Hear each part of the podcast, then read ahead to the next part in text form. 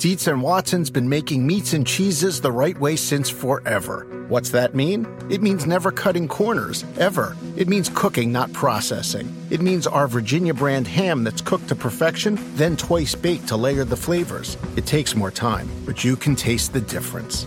We come to work every day to do it the right way, even if it's the hard way. Because if it's not right for us, it's not right for you. Dietz and Watson, it's a family thing since 1939. Life is a highway, and on it there will be many chicken sandwiches. But there's only one McCrispy. So go ahead and hit the turn signal if you know about this juicy gem of a detour.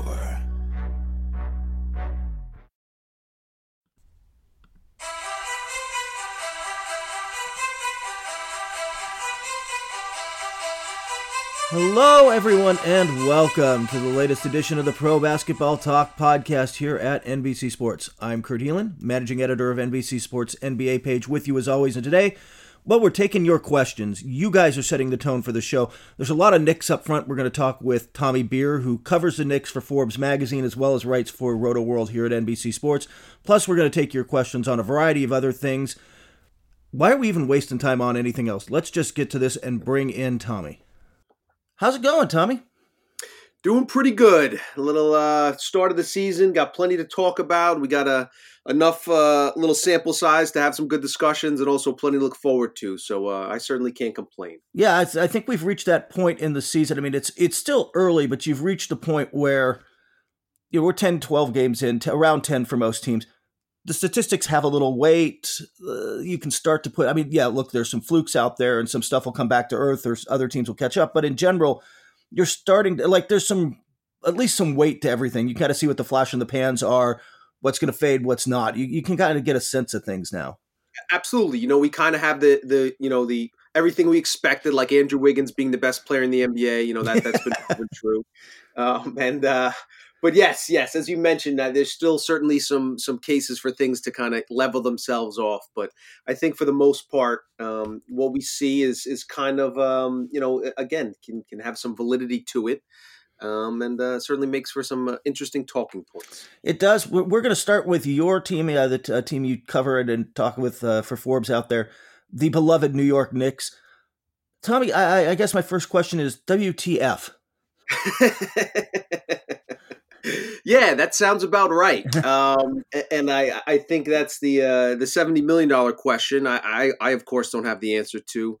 Um, but yes, uh, the, the, you know, every year, ten or so games in, we, there's some fluctuation and some teams and some surprises. But it seems every year, uh, about uh, ten games in or so, for the at least for this century. I, I won't speak to last century, but for this century, um, the Knicks have been one of the teams at or near the bottom of the standings, and this year has been no different.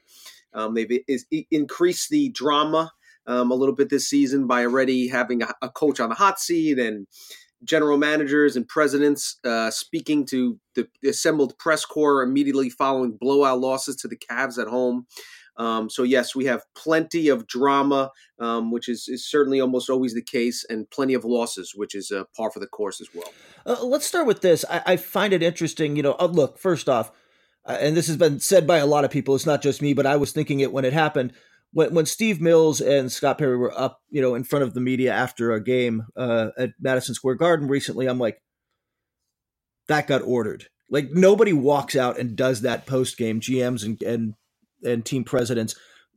That was ordered by Dolan. We know that they talked at half. That I just think that that had to go down that way.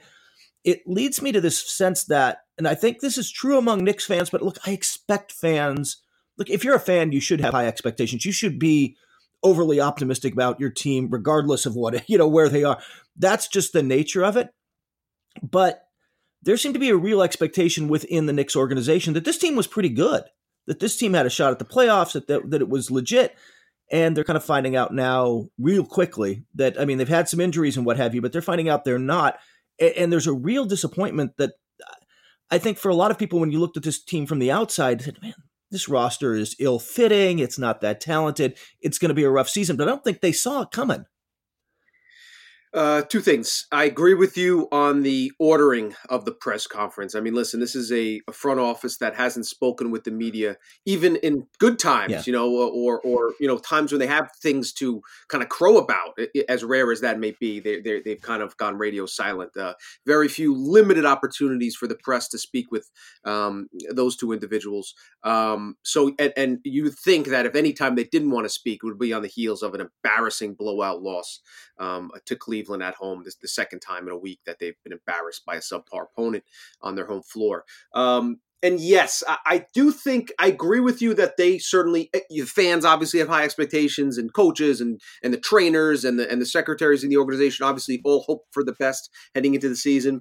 I, I certainly think there is some, you know, I think you're correct that they probably believed a little bit too strongly in the talent that they brought in. But I think, to be fair to them, their biggest issue, as much as the losses and the record speak volumes, it's the effort yeah. that the team is, or lack thereof, that the team has shown on a relatively consistent basis. You know, it's one thing to be two and eight, but to lose by 30 points to the Kings when they were 0 and 5, uh, to, to get blown off the floor, be down by 20 points in the first quarter to the Cavs, uh, and never come within 13 points in the second half um, in a game that was kind of a, and you know, these are essentially must win games because believe it or not, this is the easy part of the Knicks schedule. These next couple home games before they go on the road, um, uh, they, I believe it's 11 straight teams they, they, they play starting November 20th that uh, qualified for the postseason last year, and, and I think six of those games are on the road. So things could go from ugly to bad to really, really, really bad um, in short order here. Um, but I think from a um, management standpoint, I think that's kind of what's been most surprising and probably most alarming has been that the you know you just get a sense that the team has come out dead and flat. Yeah and that's just something you don't expect from a bad team early in the season that's talking a good game. We're similar to the 90s Knicks, we're dogs, and they've kind of laid down, and that's that's unacceptable. Um, i am going to tie in from there. Like the one the, we got several questions on the Knicks, but the first one we got, uh, I just want to jump in from from the. Um, I, am going to guess that this guy's a little biased. Is it's fire Steve Mills um, at Pico Greenbeer when Steve Mills gets fired, who can the Knicks look to hire for the next uh, president of basketball operations GM? I, I, my follow up to that really quickly though is is Mills really going to be the fall guy, or is eh, this seems to be aiming at Fizdale? Yeah, I, think, and as has been discussed, um, you know, Woj talked about it, and, and some other plugged-in reporters have noted that it's kind of people ducking for cover right now. It's you get yeah. the sense that Dolan's unhappy, um, and that you know he's looking to shake things up. And I think um, you know, fairly or not, it's being seen as Fizdale, um, as Harry and Mills throwing Fizdale under the bus, or at least throwing some some you know meat to the sharks while the while the virtual while the vultures are circling, um, and that's that's a, a fair assessment. Um, and I, my kind of take is, and I and I wrote about this earlier this week, is that no one is, escapes blame here. Yeah. Yes, you know, yes, Mills and Perry they provided the chef with very poor ingredients. You know, um, you know, too much of uh, uh of uh, one thing, not enough. You know, variety. You power forwards.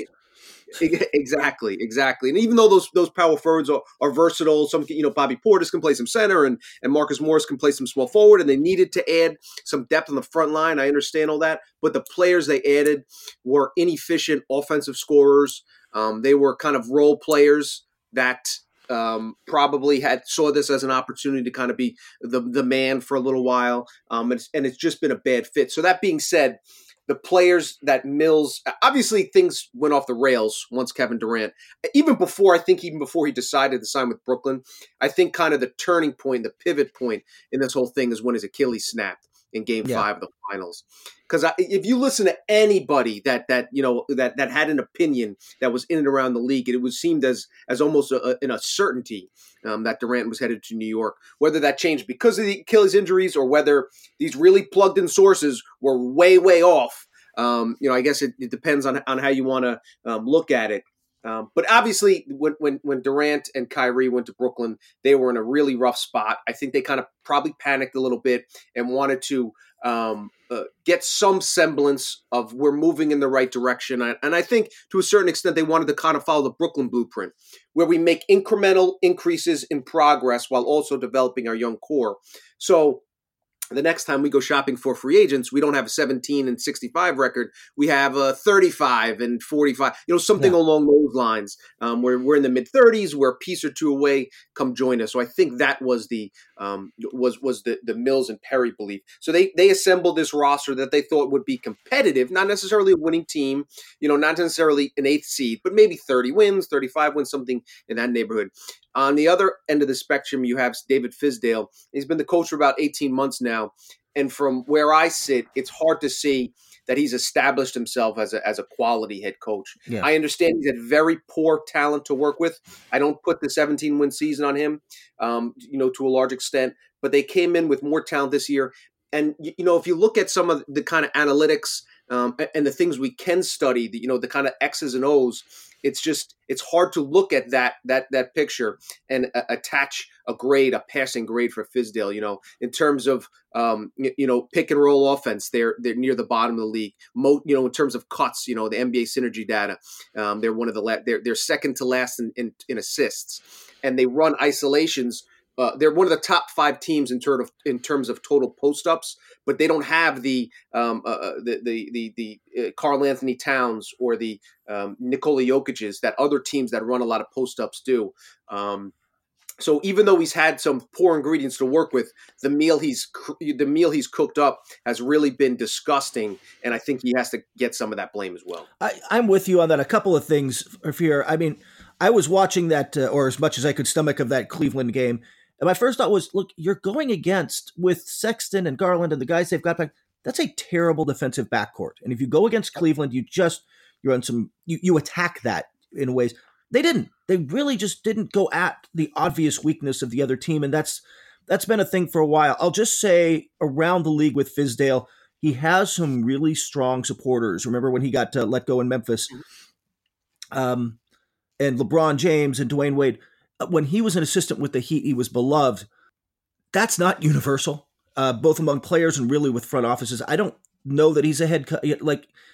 There's a lot of GMs who are kind of down on him as a, as a head coaching prospect. And the other thing, by the way, just to just to, just just real quick, ahead. just real quick on that. I think that's one of the reasons he got hired. To be honest, I yep. think the plan was Fizdale and Perry saw that outward, you know, that kind of gushing of support from really star players, and thought that he would kind of be the selling, you know, he'd be the face of the the the, the, the guy giving the, the PowerPoint presentations to the Durants and the Irvings of the world, and that would he would kind of uh, seal a deal with them in that respect. Yeah, but that obviously, yeah, and I think by the way, I think that's a good point, and and it's also elite. I will say this: elite players see coaches as dispensable. Like yes. they really do not be get Popovich kind of the exception, but in general they do not get recruited by the coach. Uh, look, let's look. LeBron and Anthony Davis are playing for Luke Walton and now Frank Vogel. There was yeah, exactly. it was not the coaches, man. Um, yep. I, I, will say this too. I just from a source I really would trust on this. Um, the, the Knicks uh, on Durant and some of the summer stuff. I, I, was just told the Knicks blew it, like yeah. that it that they had their chance and it just didn't go their way. And I'm not going to get into a lot of the details of it, uh, other to say that like somebody I trust really told told me that. So um, you go from there. I, I, think Fizdale could be in trouble, which leads to another question uh, we got, and I forgot to write down the name of the person who put it in there. But will Mark Jackson be the next Knicks coach? Yeah, I would be Nick fans. Be careful what you wish for because if you want Fizdale out and bring in Mark Jackson, that is not a uh, a step in the right direction. I don't I don't think Mark Jackson is the guy that's going to lead this team um, forward. It makes some sense. He has New York roots, um, a beloved player at St. John's. Obviously, won Rookie of the Year for the Knicks, 1987. Um, and his respected point guard in the league, but there's just you know based on his days and and his you know you talk about a lack of innovative offense um, when he was with the Warriors, even though it was quite a few years ago. Um, it certainly didn't scream a guy that was you know on the cutting edge of uh, of basketball here. Um, so I don't think that would be a smart decision for the Knicks. Um, but with this franchise, it would you know it would make sense in the in the fact that it would be a popular uh, among some fans, uh, uh you know, kind of among the casual fans, the populace. Um, it's a known name, uh, you know, that might help sell tickets, etc. Um, so it certainly can't be dismissed. Yeah, it's a it's a good PR move. Uh, you know, yeah. we'll see who else they would look at there. I mean, obviously Jason Kidd's name would come up. There would be others. Um, uh, and Jason Kidd, another guy known for his innovative offense. So exactly, exactly. Uh, it couldn't work with the. I'm yeah, I'm not sure what direction they go, but uh, it's it's sloppy and ugly, and like you said, they're about to head into the now they're about to head into the tough part of the schedule. So it's it's going to be it's going to be a rough season. Um, you know, start watching. I was going to say start watching games of James Wiseman. Sorry, you're not going to get to watch games of James Wiseman. Uh, so you Cole Anthony's out there. Try some other guys. Cole Anthony, yeah. yeah fly out to Australia, watch some Lamelo Ball highlights. I gotta just say that I've heard some interesting things about him. Like he's got a little bit of a quirky shot too. Um, you know, oh, oh yeah. and uh, there was some instant love because he was putting up some numbers in a league with men. And look, NBA players, not only Andrew Bogut came out of there, I'll just uh, use my own guy, Long Beach State's own James Ennis, man, to, just to pump up Long Beach. Yeah. But hey, he went and played there a year, came back a much better player. Like you can do that, but there was a gushing at first, and then they started really watching some stuff, and there's there's been more questions. So we'll we'll see where that lands. I think I think you're right on the money. I think he was you know he's a little bit underrated just because of kind of the backlash against the the you know the, the triple B and the, you know all this and all the kind of nonsense and his showboating fifty point you know half court fadeaways etc. And then he kind of played pretty good over his first, you know, posted some decent yep. statistics and shot relatively well from the floor. He's obviously shown some some passing vision, which I didn't, you know, just just from watching the highlights um, that, that I wasn't right. But I think you're right. Now that that that hype has kind of exceeded his actual ability, and I think he'll start to kind of plummet back down yeah. to earth. Um, in, in, the, in the I mean, there was there was always a sense that he was he was up there with Lonzo as potentially like an NBA level player and stuff. Uh, but the number one pick type of thing, I, I think that that's fading pretty fast. We'll see what. Uh, we'll see. We'll see. It's we're a long way from the draft. A lot of things can change. Uh, Tommy, you ready for some reader questions? Let's get uh, we'll get off of the Knicks and on to uh, some questions from readers. But uh, the first one, we're going to stay in New York. Uh, Nico Ray, Anima Vestra, at Nico Ray seventy nine. Is Kyrie like that hot step stepsister that you want, but as soon as y'all get together, it gets messy fast? And my, my first thought is there, Nico, that is very specific.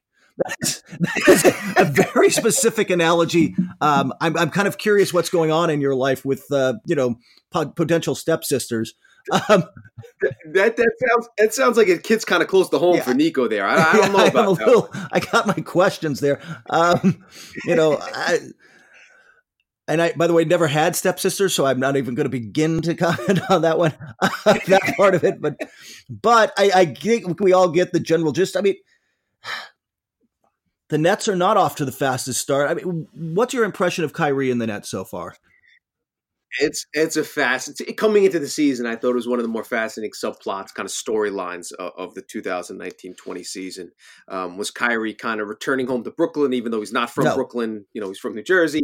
Um, but uh, you know that that's that kind of being the storyline. He's ready to kind of you know lead as an alpha male, even though it didn't work out in Boston. I thought it was a very interesting. Uh, I thought the Nets were in a very interesting position because if you have the chance to get Durant and kind of the you know the the, the price of admission is giving Kyrie Irving a max salary is it's, it's, a no brainer. You have to do it.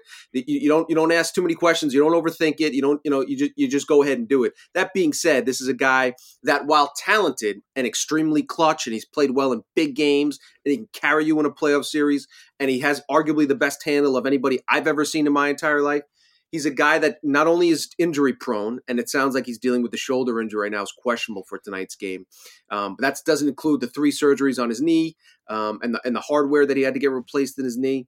He's also a guy that's just kind of a different yeah. dude, like a, a different character, um, you know, a, a, free thinker, so to speak.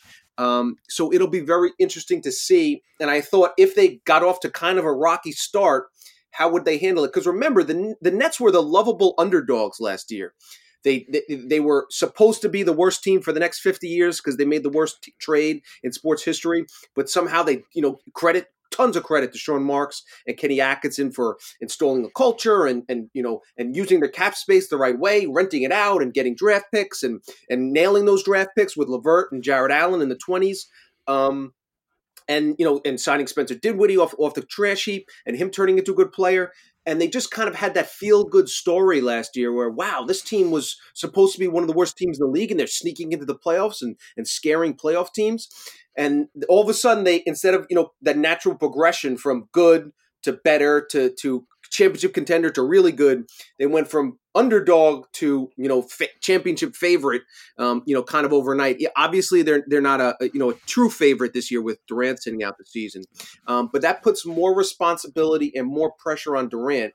So if they got rid of, you know, they got rid of the, the D'Angelo Russell and some other, you know, Jared, Jared, Dudley, even though he was, you know, obviously not a key contributor statistically, was a was a big part of that piece. Um, Ed Davis was an important part of the team. They just got rid of some guys that had played well and were comfortable in roles. DeMarre Carroll, another, for instance and they you know they kind of mic they tried to microwave the winning process and sometimes that can have some adverse effects and i think we're starting to see it. Um, levert's dinged up right now. He's going to miss a couple weeks with the thumb. We'll see if Kyrie can stay healthy. Um, but uh, there they they will be very interesting if the you know the losing starts to weigh on that team and the expectations are with the expectations as they are how does Kyrie handle those questions day in day out? As we know it didn't go all that well in Boston no, it didn't. Uh, first off, a couple of things with them too. Uh, the offense has actually been good. Yes, like they're scoring points. The offensively, and this is with Spencer Dinwiddie, who I, you know, coming into the year, I picked him as a preseason sixth man of the year, and he has not played up to that level at all. He's struggled. Um, you, you mentioned the price of admission of bringing in Kevin Durant. Uh, it was Kyrie Irving. I would argue that the price of admission was four years, forty million for DeAndre Jordan. Um, and that's been the uh, that one. I mean, at least they're starting Jarrett Allen. Jarrett Allen is so much better for them oh, on the floor. That it's. I mean, um, DeAndre Jordan has been a bad defender for years, and he's just getting exploited now. Yeah, not to mention three years from now when he's making another ten million. Yeah, it's yeah. So you enjoy that contract for a while. That that one was the that that to me was the one. I Brooklyn though, I still think they're.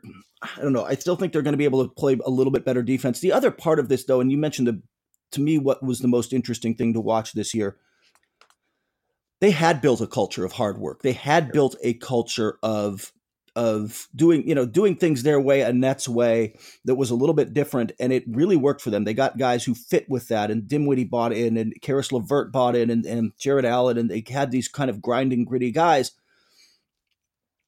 they went and got two superstars who do things their way. And yeah. and you always have to bend the culture to superstars a little. And you know certain organizations the lakers have done that for years.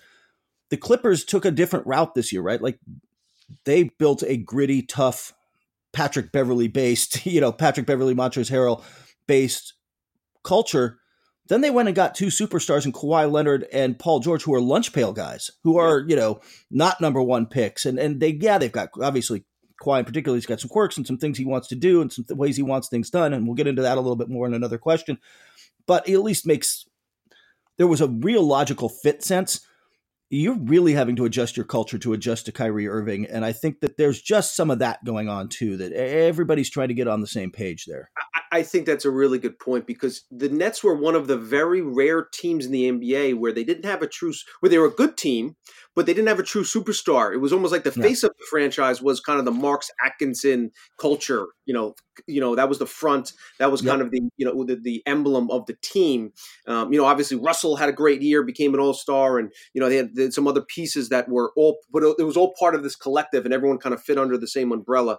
And when you get a kind of diva ish player like Kyrie Irving, who there were already some rumblings that he didn't want to practice one day and didn't want to be photographed, and there's just in the past, you know, Atkinson could probably have said get out of my gym, but you can't do that with the Durants and the Irvings of the world. So it's it's yeah. to your point, it's a very interesting. You know, they'll walk that tightrope and, and figure that out. And they've and they've got some time. Again, they don't have Durant this year. The pressure isn't really on them because I think we all kind of saw them as a probably a first round and out. Maybe they can make it to the second round kind of team going into this season. And they're you know, look, we're ten games in. They're in the mix for one of those playoff spots, and I still expect that they would get one.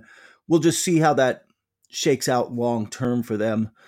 Right. Uh, all right, let's move on to the next question. It's actually a two parter from uh, the Sawyer and Sal show at the Sawyer and Sal show, or Sawyer and Sal show. Uh, question number one, Tommy, how you doing? How you been? Uh, I'm good. Are they going to ask about any uh, relative stepsisters or stepmoms no. or anything like Apparently, they have had no weird family relations, at least okay. that we know of. Um, and I'm then I'm doing good. Okay, yeah, exactly. Um, I, I, I, yeah. And by the way, I, you know, it's one of those things where I'm like, people ask you that all, hey, how you doing? I'm like, there's about they talk, ask me about my work, and I'm like, are there things I can complain about at my job? Of course there are. Every job dude, yep. we cover the NBA for a living, man. I work in a candy store. At the end of the day, there's just it's not going to be that bad. Uh, we'll get on to their actual question, which is another interesting one. Uh, question number two with them. I think we all know what we're seeing with Luka Doncic this season, which, by the way, it's like they didn't say this. I'm like, that's borderline MVP level play. Yep. But what are your feelings about Kristaps Porzingis in their first ten games, Tommy? Yeah, the KP scenario, obviously, um, it, the, the the Porzingis situation. I'm I'm headed to the Garden in a few hours. Actually, um, you know, Porzingis is making his way to uh, is is they're obviously playing the Knicks Thursday night on a nationally televised game. Um, so there'll be a lot of uh, excitement yeah. and energy in the building tonight.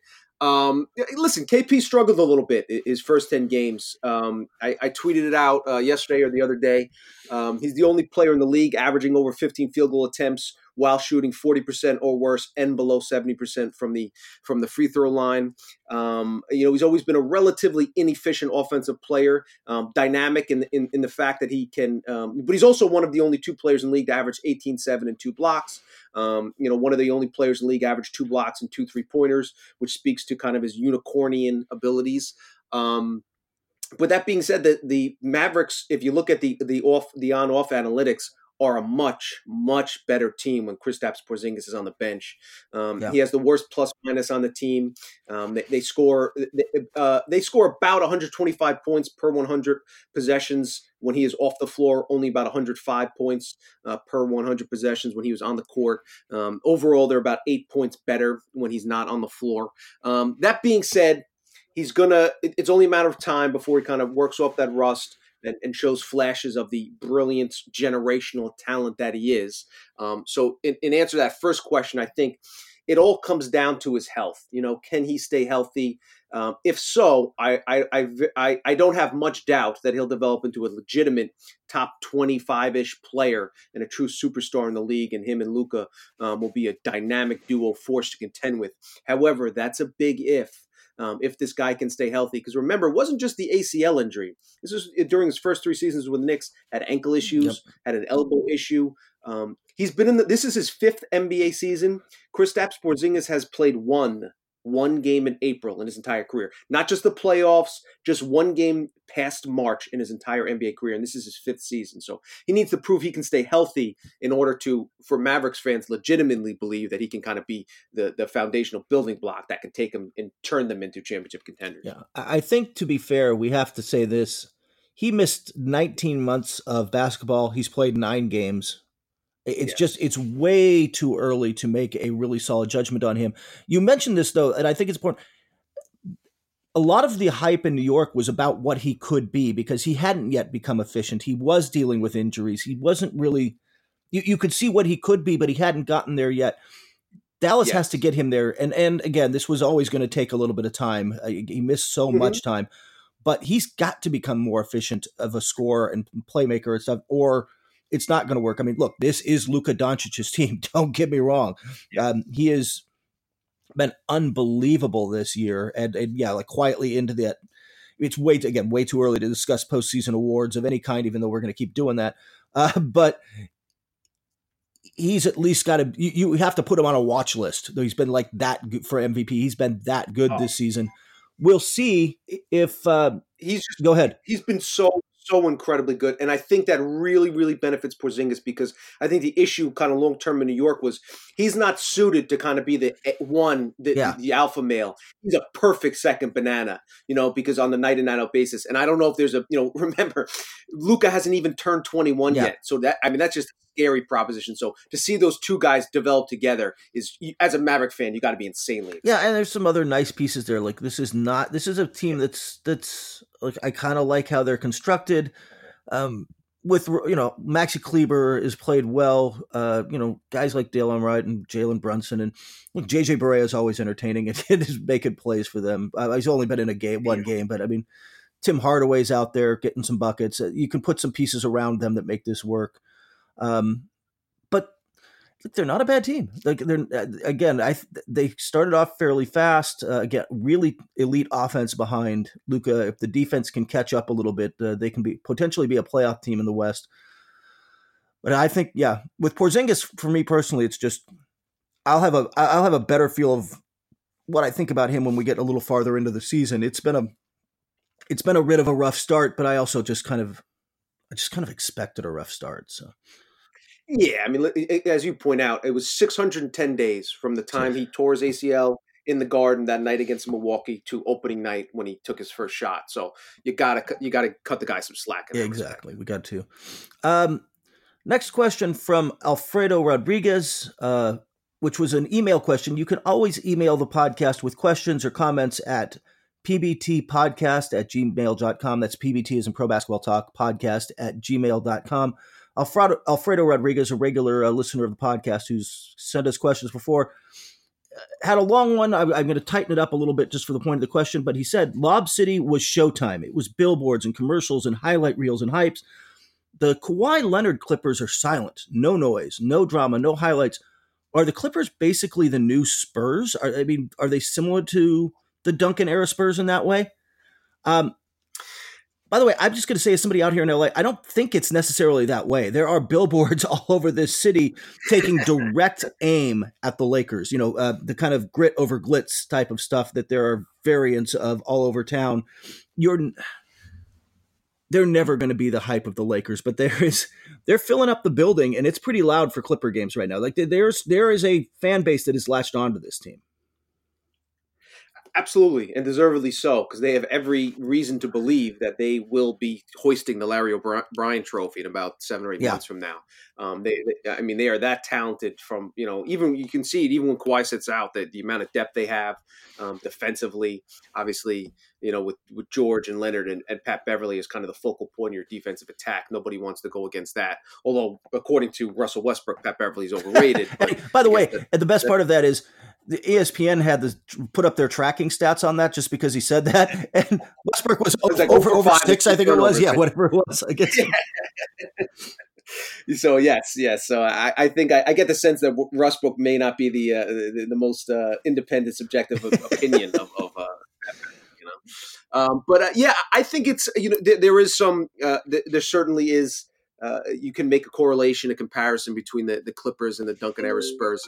Um, what, what's interesting is the fact that um, you know there's a lot of talk about you know load management, etc. Yeah, I was gonna I was um, gonna ask you about that. So you, you know, but one of the interesting thing is the reality is that it kind of started with Tim with with Tim Duncan and Gregg oh, yeah. Popovich in San Antonio you know, we're, we're the infamous DNP old yeah. that that that Popovich used a few years ago. You know, he's one of the you know, it, it, it you wouldn't think it. You know, a, a kind of a gruff, hard nosed, and and Popovich obviously has that uh, that reputation, but he's actually done a good job. Um, you know, he was one of the kind of the innovators of that whole strategy. We got an older team. Let's keep them fresh for the playoffs, and because that's what matters most. Yeah, exactly, and and it's expanded from there. Uh, you know. I, I'm going to ask you more about this. I've I've written about this a couple times in in the last few days, and I I have you know, and talked about it on on podcasts and and uh, and on radio interviews where I'm look, the science is really clear. Ultimately, there needs to be fewer NBA games, but it's bigger than that. Uh, it, it's talking yes. about a restructuring of how AAU works, frankly, in terms of like these tournaments where LeBron is talking about, you know, Bronny and his other uh, younger son, whose name suddenly skips, but like they go to a tournament and they're like, "Hey, we got five games today." No, that's a horrible idea. Yeah. You know, and I've got I've got a daughter. I have two daughters, really, but one daughter who plays at a fairly high level of youth soccer. Um, and we get tournaments where there's two games in a day and up to four on a weekend, maybe five, eh, three day. If it's a three day weekend, you could get a fifth game in. That's a strain on these girls. You can start to see the you can see the wear on them by the end, and the and you're like, man, I just hope I hope that those fatigued muscles, you're watching it thinking, I just, I don't want my daughter yeah. tearing an ACL or getting hurt because you yeah. can see the fatigue in their, you know, these are 13 year old girls who are like, yeah, I'm ready to go to bed like early. They're just worn You're out. Right. Um, yep.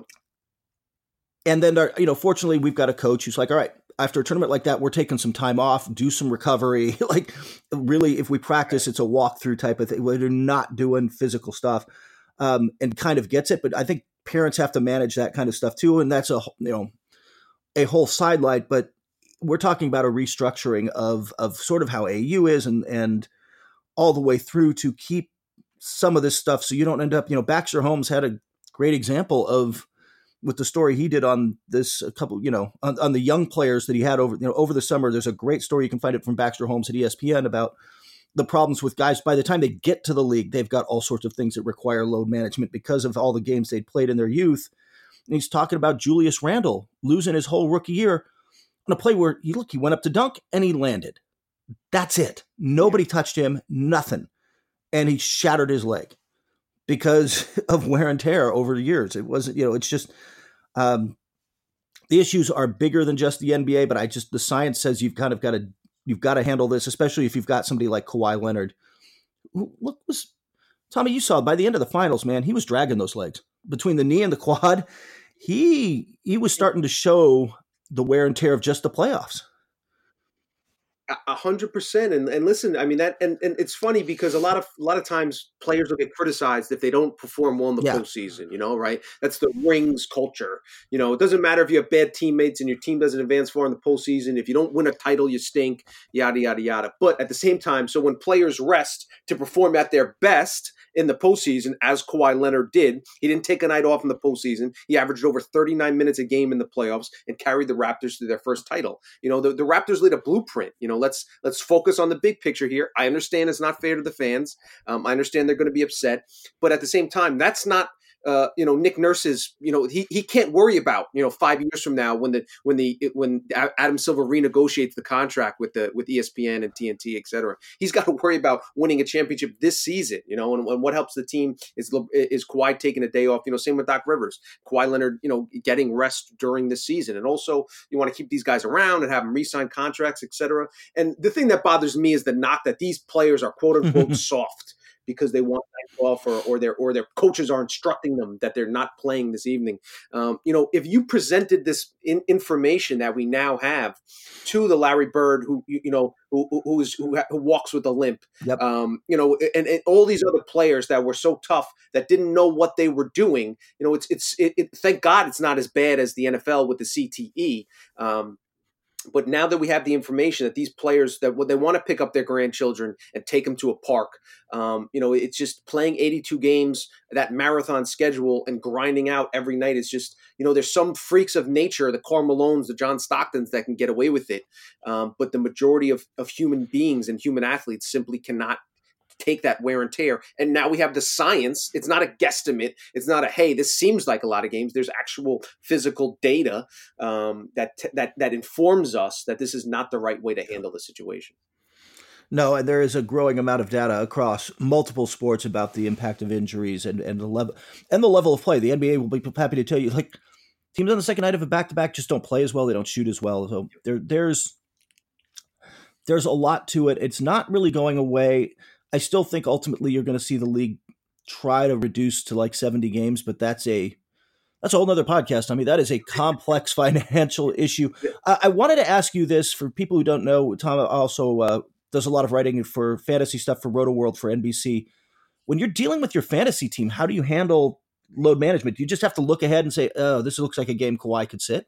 Yeah, it, it's certainly one of those situations when you're sitting your lineup week to week, and even during the draft, you kind of have to pencil in Kawhi Leonard for missing, you know, 15 games uh, due to load management. But I, I, think it almost hurts Kawhi less because so many other players uh, and so many other teams are rightfully so kind of adopting a similar philosophy. Um, you know, even the younger players. We've seen Ja Morant, for instance, in Memphis. Uh, they've rested Brandon Clarke and Morant um, uh, the second night of a back to back, their first back to back of the season. We'll see if they kind of do that going forward. But again, Morant Morant uh, played a ton of minutes at Murray State. Um, was coming off a knee surgery. He's obviously an explosive, uh, you know, incredible athlete, but he weighs probably a you know a buck ninety. Um, so it's difficult to you know run through screens and, and deal with these professional. You know, as a nineteen year old kid dealing with you know twenty eight year old grown men on a night in night in night out basis. You know they're going to have him. You know, uh, try to punish him whenever he comes into the paint. Um, so yeah, I, I, just think it's one of those situations from a fantasy perspective where you got obviously going to be cognizant of it. Um, but it's not like Kawhi Leonard's the only player you have to avoid. You just kind of, you know, I'll, I'll plug. You got to update your browser uh, on a on a daily basis, uh, mul- multiple times a day to figure out who's actually active for that night that, that night's game, um, and make sure you set your lineup accordingly. Yeah, exactly. Especially for da- daily fantasy, it's a little or easier sometimes. I'll say this if you're trying to do your weekly stuff. The Clippers are prioritizing in those back to backs wins um, the games they know they can win. Like to use the example of everybody's talking about, oh, I wanted to see him against Giannis Antetokounmpo and, and the Bucks. Well, the Bucks are really good, and if Kawhi plays against the Bucks, maybe the Clippers win, yeah. but that's a tough one. Or they could play him against a struggling Portland team, who, by the way, is in conference. So, like the tiebreakers and the seeding stuff matters more. But if we play him against that team, we're way more likely to win. And they're prioritizing getting the sure thing win rather than kind of trying to, I don't know if you call it maximize wins, like, hey, maybe we could win both of these. That's not really how they're doing it. When they're making these decisions, it's about uh, doing both. Although they've become interesting now, I think you just start to stagger the rest between Paul right. George and, and Kawhi right. Leonard, right? Yep. So Doc Doc Doc's smart about this, but Doc's also coached a championship team, and he knows everybody in that organization to a man knows what they're doing. And uh, I was on the radio the other day, and they're like, "Hey, what do you say to the fans who you know bought tickets for this game and are mad because they don't get to see Kawhi Leonard?" I'm like, if you're a Clipper fan, yeah. go find a Raptor fan and ask them if they'd yeah. trade those uh, 22 yes. games in the regular season for the title. A hundred percent. This is a big picture thing. Um, and exactly. If I'm if I'm a if I'm a Clippers fan, um, you know, yes, I'd love to see Kawhi, but I'd love to see Kawhi in a championship parade more than a regular season game in November. Absolutely.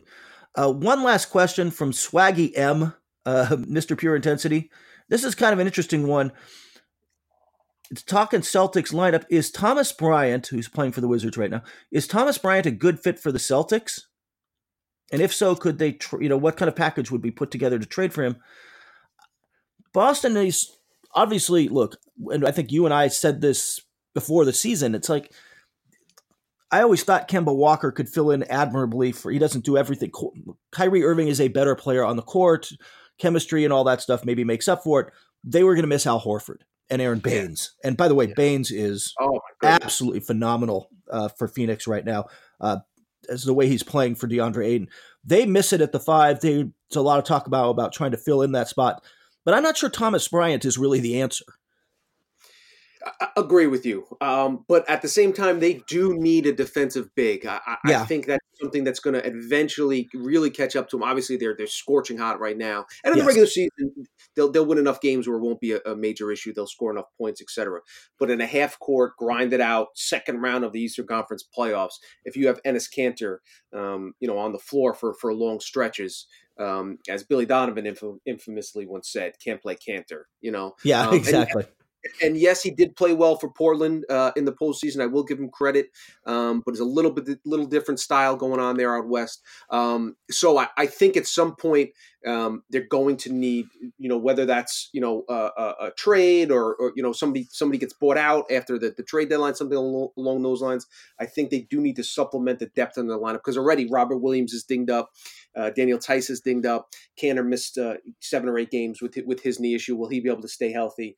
Um, that's certainly an issue that they are going to have to address sooner or later. They are. Um, I hear. Hey, I can tell you right now, Hassan Whiteside's available. Um, if you're interested. What? By the way, you shouldn't be interested. What do you make of the Blazers? There's there's some oh. some some worrisome signs going on there with that. Very with that worrisome. Right Look, it, it's a couple things. I mean, part of it is look, Damian Lillard has been unbelievable.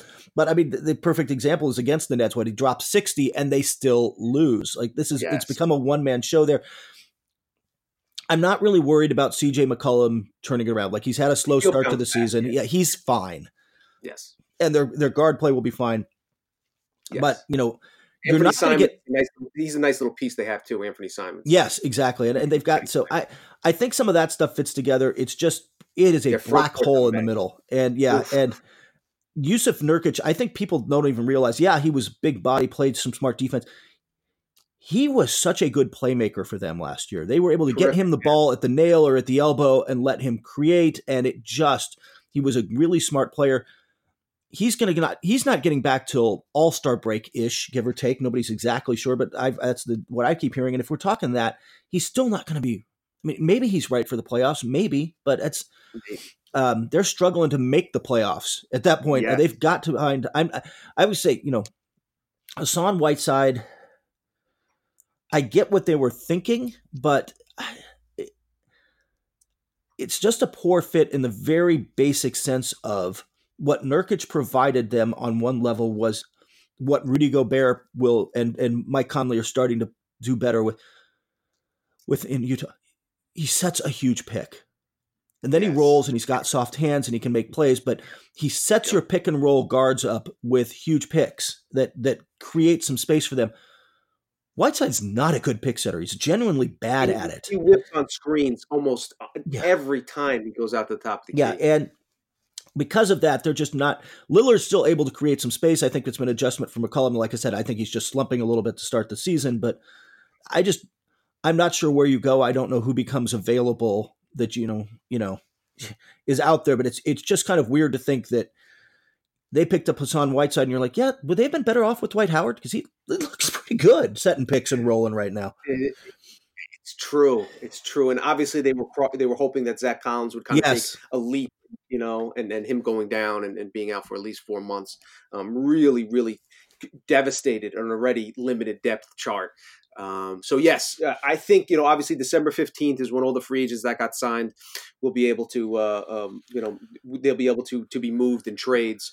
Um, listen, I know a team in New York that has an excess of, of power forward depth. So yes, they need they need fours desperately. They need fours who can space the floor. the name you keep hearing, by the way, I mean, yeah.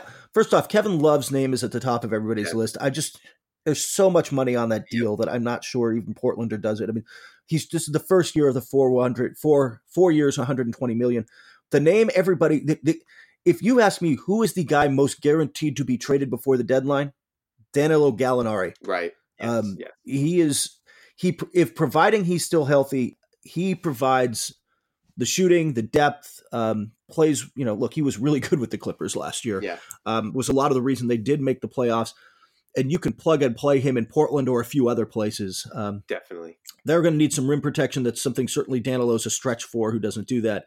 Um, but I could see him as a fit one way or another. If you made me bet, there's zero chance Gallinari's with the Thunder at the end of the season. Totally agree with you. It would make it makes no sense for the player or the team to, to be on the be, no know no I, I don't know that they're going to be able to move Chris Paul right, um, right, right. in the short term as much as and he, by the way he's playing pretty well. He is, but I just I um I just don't again, it's too much money on the deal right now. There's just got to be fewer years on that. Um, I, I because Chris Paul is not going to take a discount for you. Agreed. He is getting every dollar of that, and hey, more power to him. Absolutely. I think one player that um, you just just from a Knicks perspective, I think that Bobby Portis might be a guy that they would would uh, you know dangle towards Portland and, and, and try to. Yeah, that's a good one. You know, he has as a player a team option for his, his contract next season, um, so he's essentially a uh, you know expiring contract.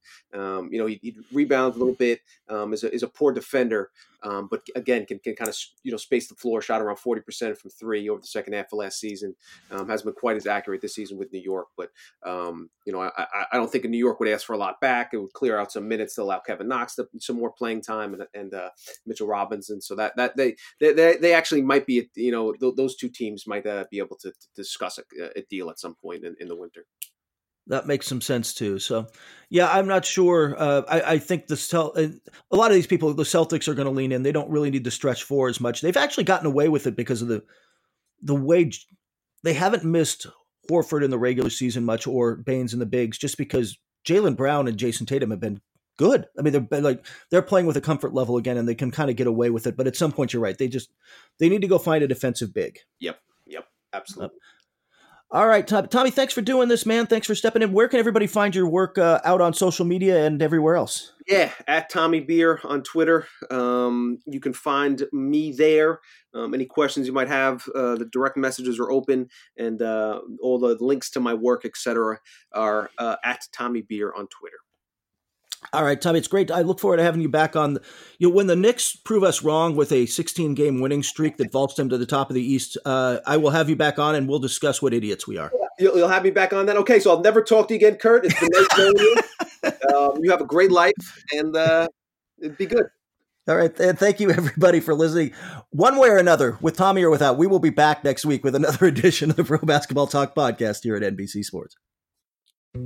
Dietz and Watson's been making meats and cheeses the right way since forever. What's that mean? It means never cutting corners, ever. It means cooking, not processing. It means our Virginia brand ham that's cooked to perfection, then twice baked to layer the flavors. It takes more time, but you can taste the difference. We come to work every day to do it the right way, even if it's the hard way. Because if it's not right for us, it's not right for you. Dietz and Watson, it's a family thing since 1939. Life is a highway, and on it there will be many chicken sandwiches. But there's only one McCrispy. So go ahead and hit the turn signal if you know about this juicy gem of a detour.